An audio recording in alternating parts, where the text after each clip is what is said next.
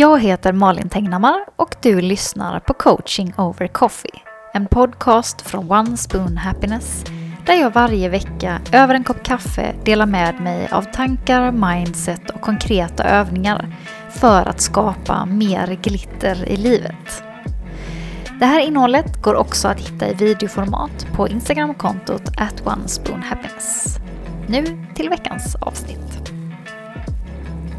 Välkommen till veckans avsnitt av Coaching Over Coffee, som idag kommer handla om det här med förändring och om det är någonting som verkligen måste ta lång tid eller om det kan ske ganska snabbt. För jag tycker att det är lite synd att det har skapats någon slags kollektiv bild av att förändring är någonting som måste ta ganska lång tid. Det är ju till exempel ganska allmänt känt att det tar 21 dagar att få till en ny vana. Däremot så är det liksom inte ens sant. Vad de flesta inte vet är att det liksom baseras inte på någon typ av forskning, utan att det är just 21 dagar. Det har att göra med att en plastikkirurg checkade upp på sina patienter när de tyckte att om det var att de kände sig friska eller när de var nöjda med sitt nya utseende eller något sånt där. Och han hade uppföljning varannan vecka.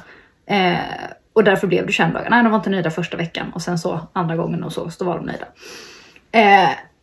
Och det är liksom vad man har skapat. Den här allmänna bilden av att det tar 21 dagar att få en ny rutin. Och det är ju liksom bara jättedumt att då tänka. För man kan ju vara en person som tycker att det känns jättejobbigt att uppnå någonting. Om man måste hålla på i 21 dagar. Och så ska det vara supermotigt i 21 dagar innan det vänder liksom. Så att jag tänker att det jag bara vill bolla upp idag med det här med att skapa en förändring är att jag tror, och det är jag som tror, det kan jag inte säga, så det får du ta med en nypa salt.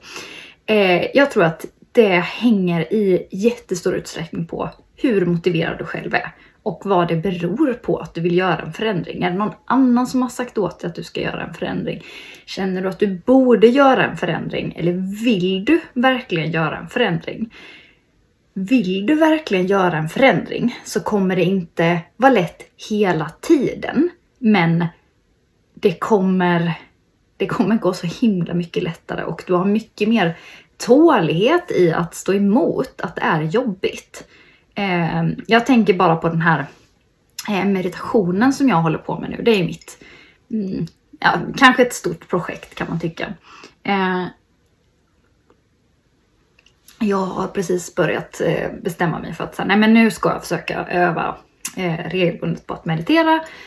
Och tog mig då an att ja, men jag kör 40 minuter. Det är en annan diskussion för jag valde just detta. Men nu är det liksom det utmaningen. Och alltså det är pissetråkigt och jobbigt. Jag har mediterat lite grann innan. Men just det här att bara sitta helt tyst, inte göra någonting. Bara låta tankarna flöda i 40 minuter. Det är så länge. Och jag tänker att anledningen till att det går är för att jag är så motiverad av att se vad det här kan ge mig för resultat. Så då kan jag tänka mig att stå ut. Hade någon annan tvingat mig eller jag hade gjort det för att jag tänkte att ja men det är väl bra, då hade det här aldrig gått. Och det är liksom lite det jag tänker att försök ta med dig det i tanken på när du vill göra en förändring. Att det är inte något som måste ta jättelång tid. Det gäller, jag menar att en förändring kan ske ögonblickligen utifrån att någonting klickar till.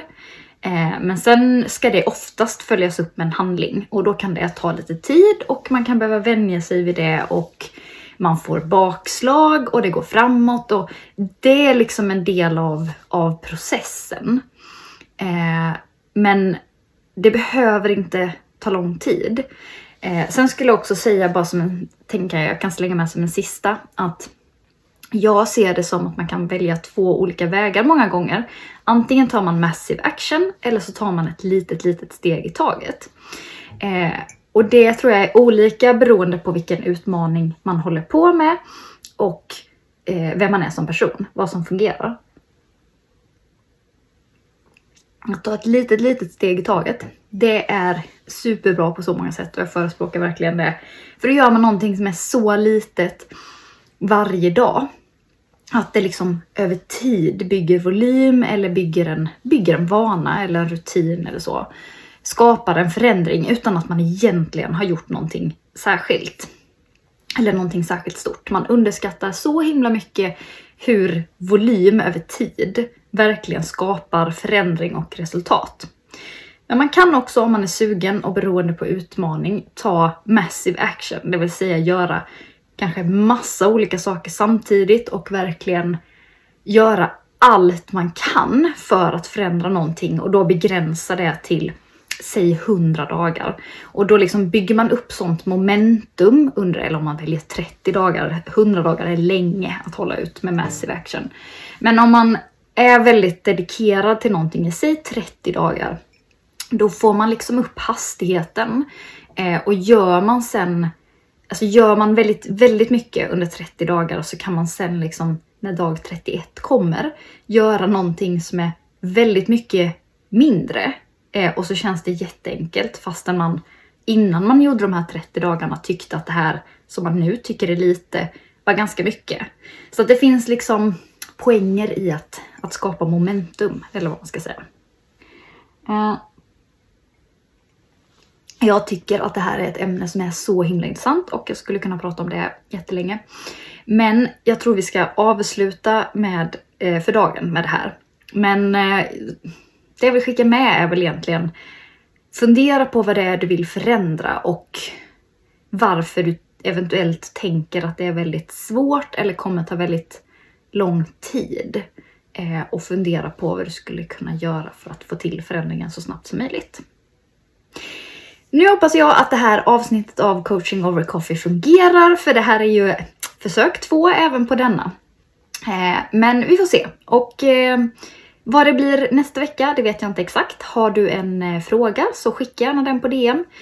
Så kanske jag kan ta upp den och snacka om det temat eller den frågan nästa vecka. Vi ses om en vecka så får vi se vad det blir då.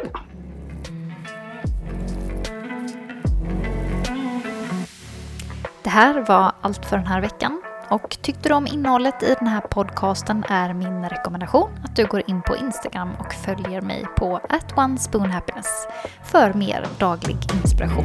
Vi ses igen nästa vecka.